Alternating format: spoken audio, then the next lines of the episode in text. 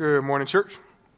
Today's reading will be from Revelations chapter 13, verses 11 through 18, starting in verse 11.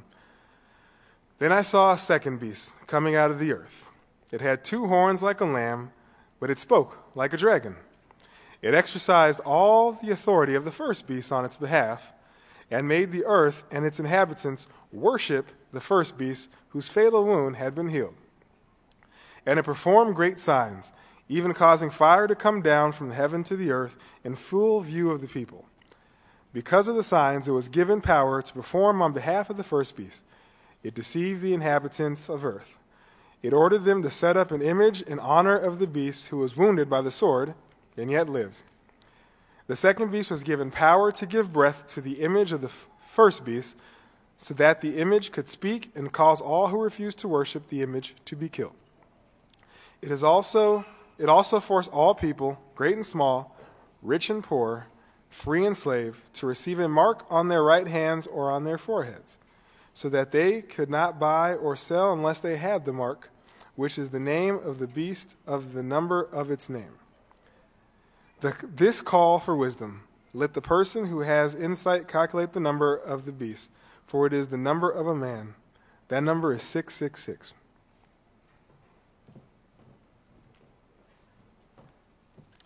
So let me tell you the tale of three websites. One is called Babylon Bee. Babylon Bee came along a few years ago and was a website devoted to Christian satire, which I think is probably an underappreciated concept in today's world. But they would do news articles every day with, it's kind of playing off, I guess it was The Onion was one that did a similar thing from a non-Christian perspective, but they're just doing articles on politics and culture and entertainment, but also within the church culture. And it's satire. They're all spoofing the things that are going on, making fun of them. There's another website that's been around for much longer called Snopes. Snopes has kind of made its mark by being a fact-checking website. So if you hear some outlandish claim from anybody, from the news media, from a politician, you go to Snopes and they've documented, well, how true is this? What are the real facts behind it? So they're trying to expose the truth behind the misinformation that seems to be our trade in a lot of today's culture. The funny thing is that there's been a number of times where Snopes has posted articles fact-checking the Babylon Bee. And it's really kind of, I think it is, I can think of no greater example than just the nature, kind of the downfall of the American public discourse, that people can't even see satire as satire. They can't even get the joke that, you know, that somebody does an article like spoofing something and then Snopes comes along. It's kind of like this guy without the sense of humor to say, well, actually, here are the facts. But there's been a number of times, and Babylon Bee has come back and just, you know, they say, guys, this is what we do. This is satire. We're joking. And of course, the purpose of satire is you know, you're exaggerating the truth or mocking it as a way to get people to think. But in the extremism of our time and modern tribalism and all the way that we communicate or fail to communicate in our culture, there's like this loss of a sense of reality when we can no longer see the joke being a joke. Well, there's satire. There's parody, a lot of similar kind of thing. And in parody, you're doing a similar kind of thing. You're exaggerating or you're telling something that's not quite the truth, but you're doing it to make us laugh. And then there's simply imitation. Where you are mimicking the real thing in order to gain interest. Maybe you're going to mimic or imitate somebody's product because you want to get some of the people that like that product to buy yours. At times I've described Revelation, these last few chapters, as a kind of parody.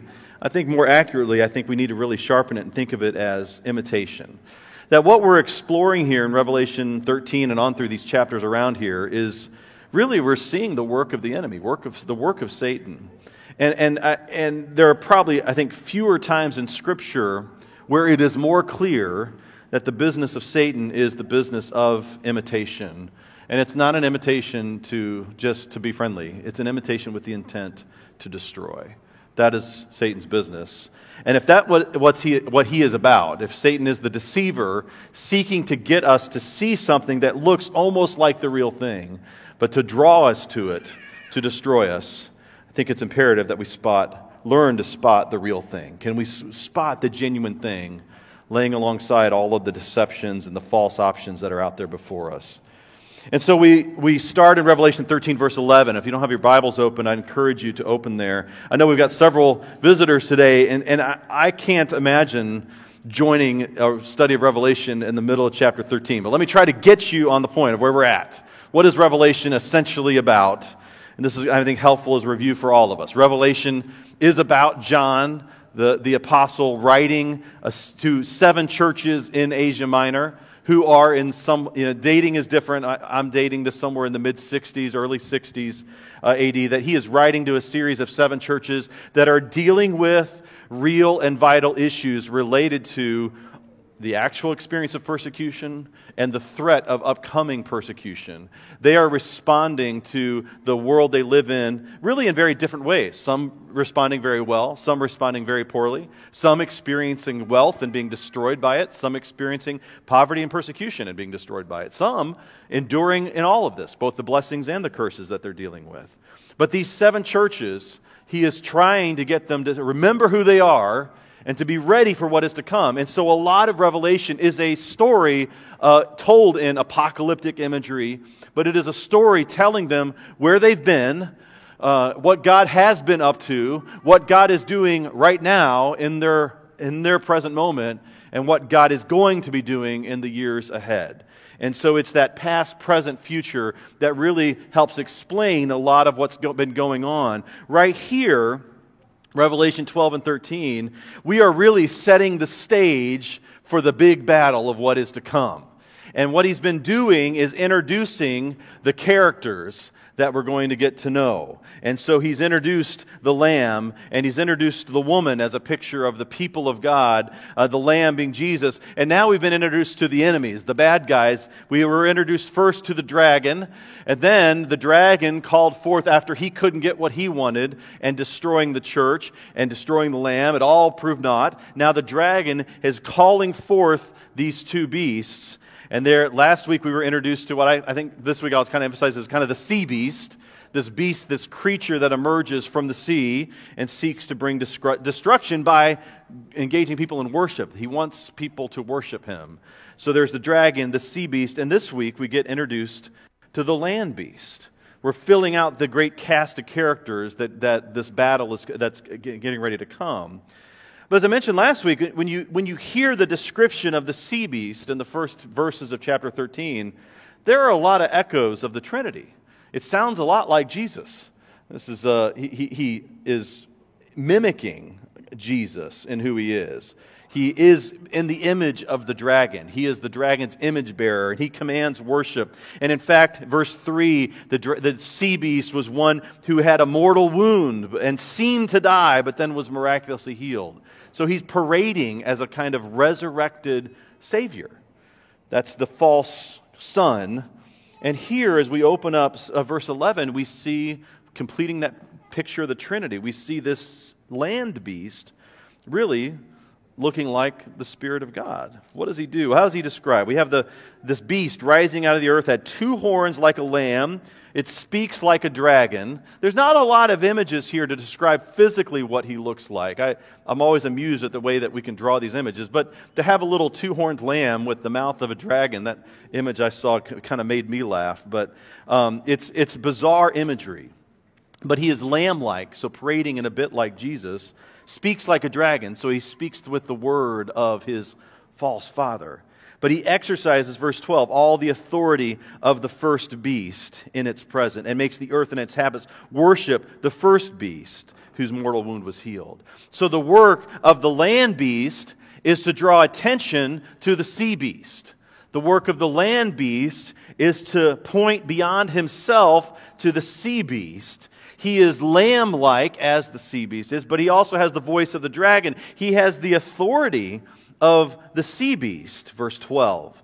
So all of this is a picture of the land beast as this kind of third person of a false trinity. He's doing a lot of what the Spirit of God does. The Holy Spirit The reason why when you study the Trinity, the Holy Spirit is the hardest person in the Trinity to try to understand and to read about, because the main work of the Holy Spirit is to point beyond himself, because the point of the Holy Spirit is to draw us to Jesus, to make us look to Jesus, to convict us of our need for Jesus. Everything about the Holy Spirit is pointing beyond himself to Jesus. And so that is what you see echoed here in this land beast. And what he does is leads worship. He is both, I would argue, a false worship leader and a false prophet. And that's what happens. It kind of unfolds. It says it explicitly in verse 12. He's leading his inhabitants to worship the first beast.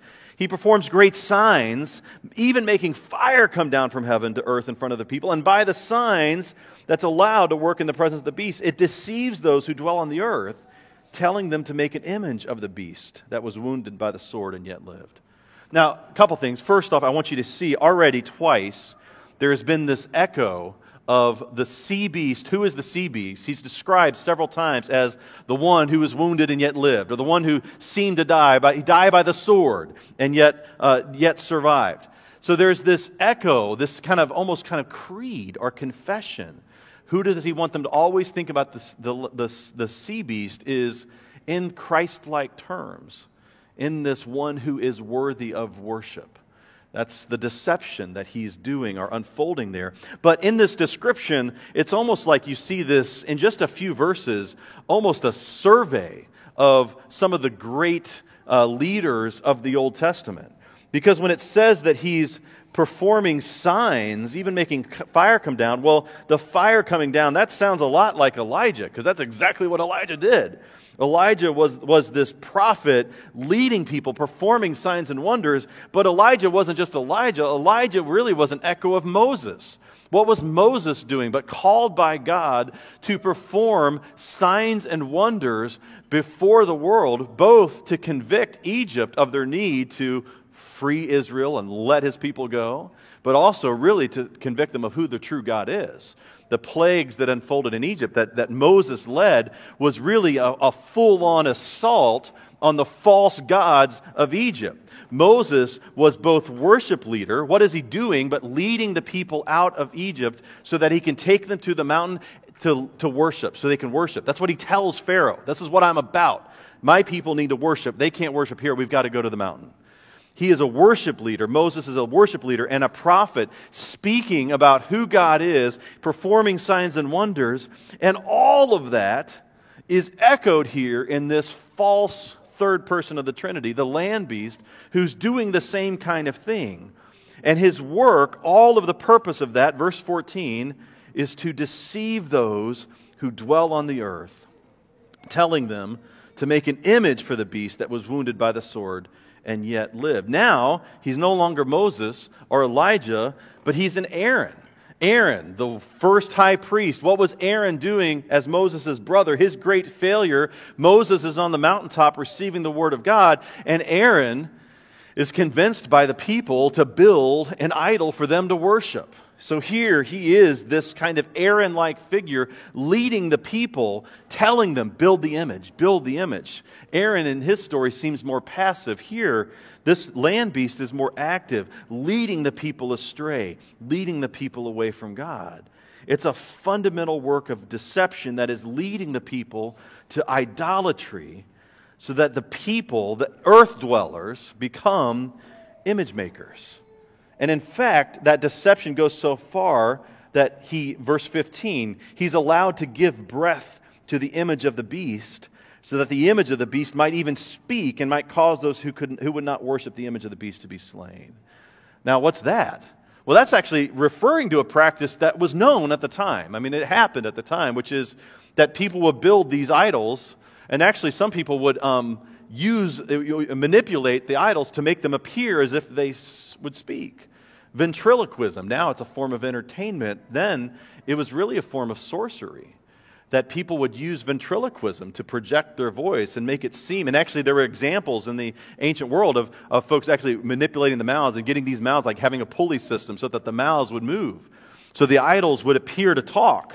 That's what he's doing here. And that was a known quantity there, especially in Asia in the first century. There was an interesting little story here in the first century. The emperor, the Roman emperor, as we talked last week, there was this kind of growing sense over the centuries of them claiming to be gods. Most of the time in the Roman culture, they wouldn't claim that they were gods until after they had died. It's a little ironic, but that's the way they did it. But then in Asia, there is actually quite an extreme effort on the part of a particular group to lead the charge in having active emperor worship while they're still alive, treating the emperor as God. And so in these churches in Asia Minor, they're hearing regularly the idea of having community leaders that are really trying to encourage the false notion that the emperor is God. I think that's really hovering in the background of what's going on here. But they're giving breath to these images, making the images come to life, deceiving them. And in fact, it ultimately leads them into a kind of purge to those who don't join in the worship. Now, this makes us maybe think of the early chapters of Daniel and, the king Nebuchadnezzar, commanding everybody to worship and throwing into the fiery furnace those that won't. But really, it's also a picture of Joshua. And that's why I say this is just a survey of great leaders of the Old Testament. What does Joshua do?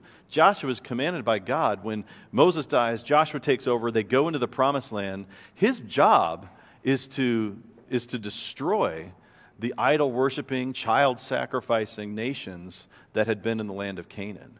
The coming of Israel was a kind of purge of the evil and the sin of that land. Here, it's a kind of false purge that's happening, that this land beast is commanded here to lead those, to destroy those who are not joining in the worship of these false gods. He is a Joshua-like figure, leading them to kill the true believers. He is their agent, the leader, and the cause of persecuting the church in the first century. That's the echoes here that's happening in the land beast. Well, what is going on? What's this largely a picture of? Well, one thing I've tried to show throughout is that a big piece of the dynamic here in these chapters is the tension between Jew and Gentile. And for the church, a lot of the story, especially in Asia Minor at the time, is they're really caught between two worlds that are pressing on them. You have Rome, the power of Rome, and its demand for allegiance presses on them day in and day out. But you also have the Jewish synagogue, which even in Asia Minor is incredibly powerful, well-established, and in some of these towns has a tight relationship with Rome. But in Jerusalem, that relationship is also changing. So they have this complicated relationship, and what it is picturing here is a picture of Jerusalem and its leadership turning its heart to Rome. Land versus sea in Revelation is often a reference to Gentile versus Gentile being the sea and Jew being the land. And that's a common theme you see really throughout Scripture, that here the sea beast is a Gentile beast, the land beast is a Jewish beast, that our thoughts are now on Jerusalem and its leadership. And what it's depicting here, this sea beast, the land beast rises, is a picture of Jewish leadership rising up and partnering, giving a claim to Rome. And historically, that happened a number of times. And so if you try to identify a particular person, you have a lot of candidates. Herod would be probably a dominant one. Herod had rebuilt the temple. So that seems like, well, we're doing Jewish practices. We're rebuilding the temple. We're going to have Jewish worship. But Herod's heart was in Rome. And he was leading the people to Rome. He was leading the people to give allegiance. And there are a number of other leaders.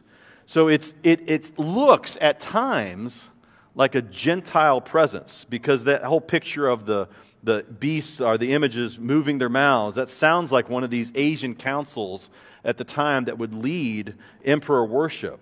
But what I think is happening here is that image is being applied to really a picture of Herod and Herod's temple and ultimately to the Jewish leadership. It is a tragic picture of the decline of Jerusalem, that ultimately the Jewish leadership, when faced and confronted with the reality that they must either choose Messiah or emperor, that they're choosing emperor. And that leads to two really famous images that follow in the rest of this section.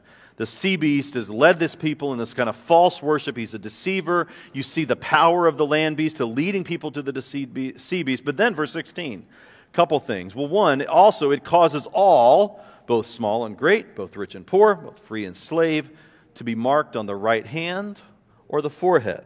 so that no one can buy or sell unless he has the mark, that is, the name of the beast or the number of its name.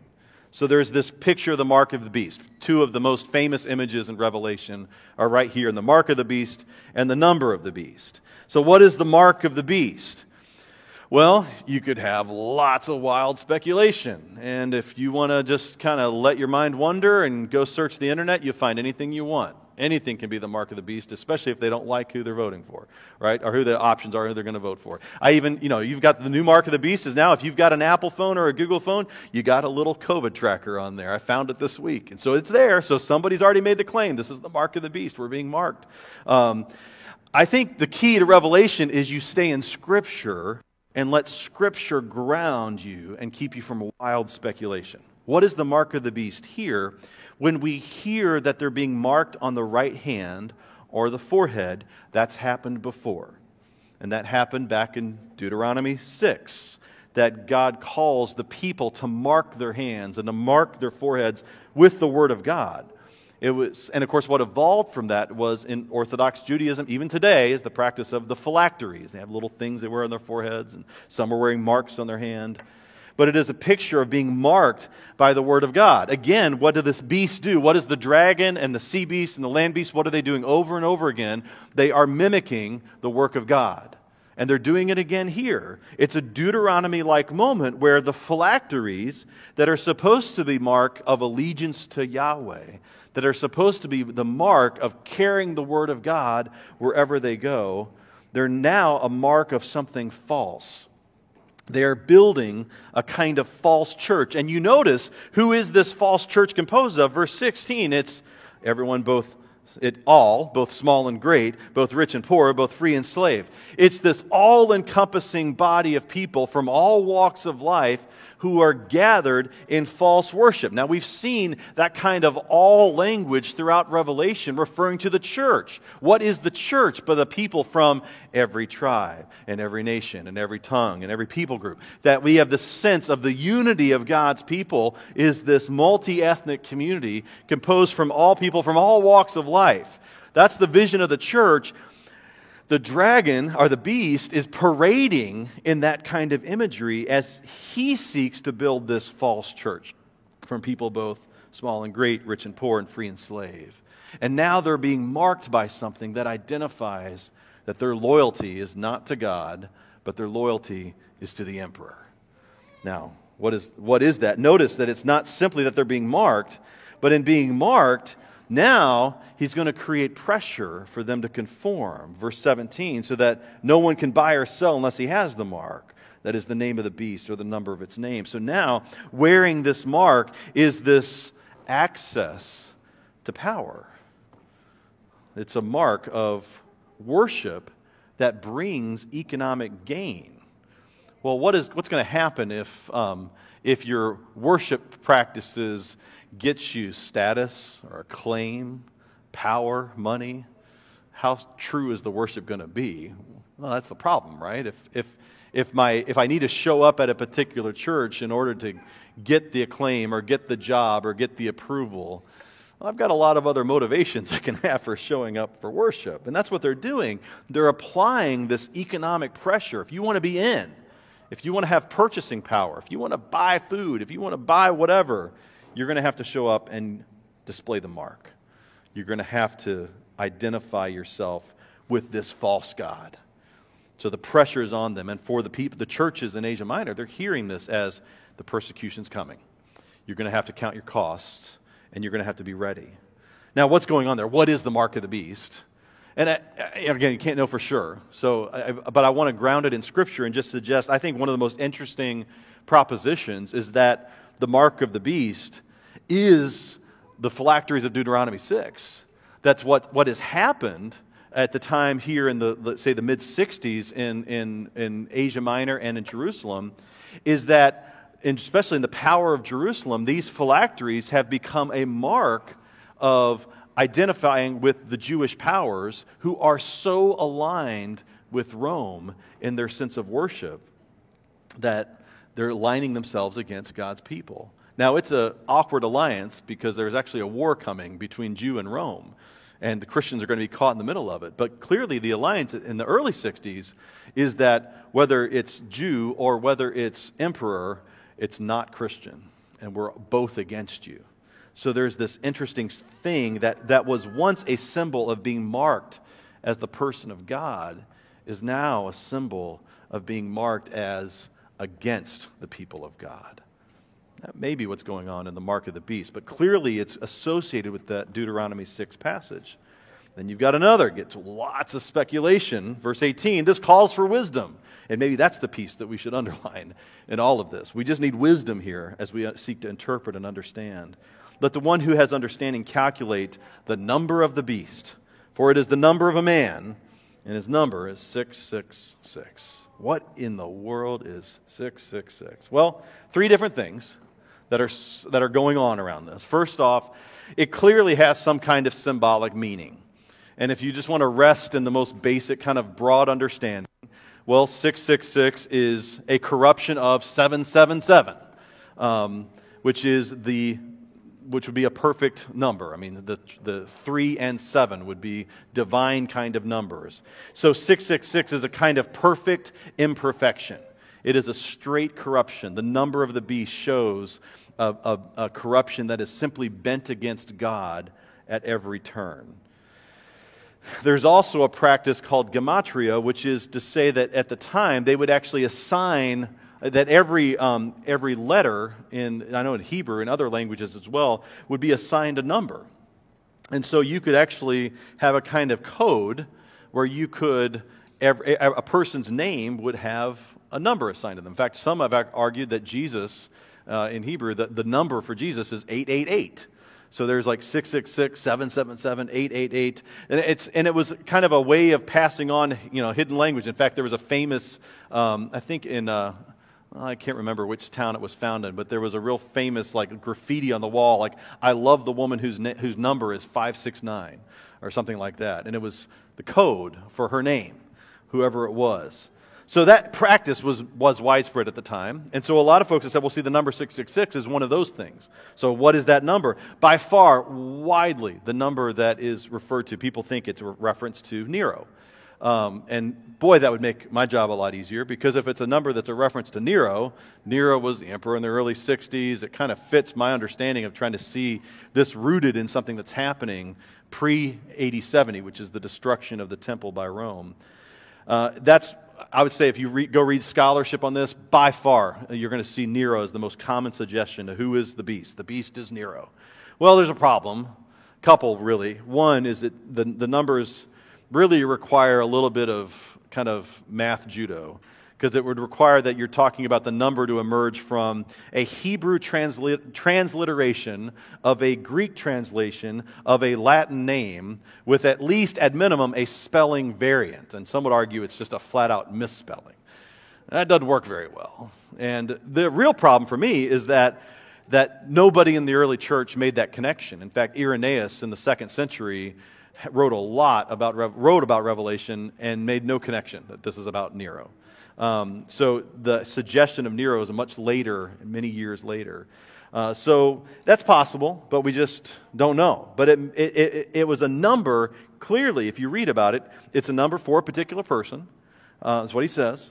And then it has that number. It seems to be that John is sharing a number that they would have known. That he's saying that, and they're like, oh yeah, that's who he's talking about. It's kind of a little hidden code. He's in exile and all this kind of stuff. He doesn't want people to know. He's naming names. But it's a name that was largely lost to us. And I think that we can kind of stay in that place. If you're going to say this is a reference to a particular person, I think that makes a lot of sense, because the early church, late 1st century, early 2nd century, nobody was naming names when they had that number of the beast in 666. The third thing, though, and again, when I look at Revelation, I think it's always worth you use Scripture to guide your interpretation of Scripture. I think that's useful for all scriptural interpretation. Scripture is its own best interpreter. There is one reference to 666, the number 666 in Scripture beyond this one, and that is 1 Kings 10:14. And what that is the annual weight in gold that Solomon received. I'd never found this until I was doing the study here this year. I think it's a really insightful moment. Now, what is it about Solomon as king getting 666 whatever of gold each year? Why does that matter? Well, in Deuteronomy 17, Moses is warning Israel, you don't want a king. And you're going to have one. You're going to ignore me. You're going to have a king anyway, and it's going to be terrible. And because the king is going to violate three things. There's three things that kings in Israel are not supposed to do. That is to collect gold, to collect chariots, and to collect wives. Like that's where they're going to go wrong. What's going to mislead the leaders, it's going to be when they really like their money, when they really like the fact that they can have any woman they want, and when they really like the chariots or military power. They like the power. That's what goes wrong with the kings. Frankly, that's what goes wrong with most leadership even today. But 1 Kings 10:14 is the moment where Solomon is collecting gold and collecting chariots and collecting wives. And in the next chapter, he abandons God. And what happens in that moment is that Solomon is setting in motion the destruction of Israel, because he is setting a pattern for the failure of Jewish leadership that will echo among his sons and among the kings that will follow until you have the destruction of Israel, the exile of the northern kingdom, the exile of Judah.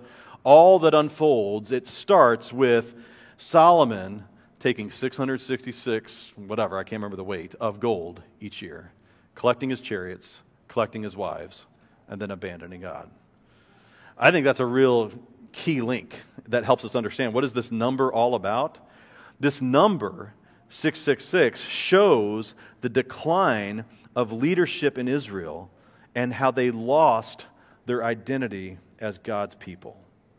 That what is happening in the first century among Herod and his descendants, among the spiritual leaders of Jerusalem, is that they're doing exactly what Solomon did in aligning themselves with money and power against God and his purposes through Jesus Christ. That's what's going on there then. So what do we do with that now? Let me suggest two things. First, we need to be clear-eyed about the seductive power of the state. All throughout this year, as we've dealt with this pandemic and how the church should respond to the government, and churches are in different places about whether we should have civil disobedience, should we obey the rules, should we not obey the rules, and even the same church is coming in different places at different times. I say, well, church in California made itself pretty famous in the last couple of weeks. They said at one point, they said, we're going to follow. They shut down their church for a while. Then they started meeting. New rules came. We're not going to follow those rules. Now they're going to court. The court has actually backed them now. Who knows what it'll be in 2 weeks. But there's a sense that there's a lot of scripture.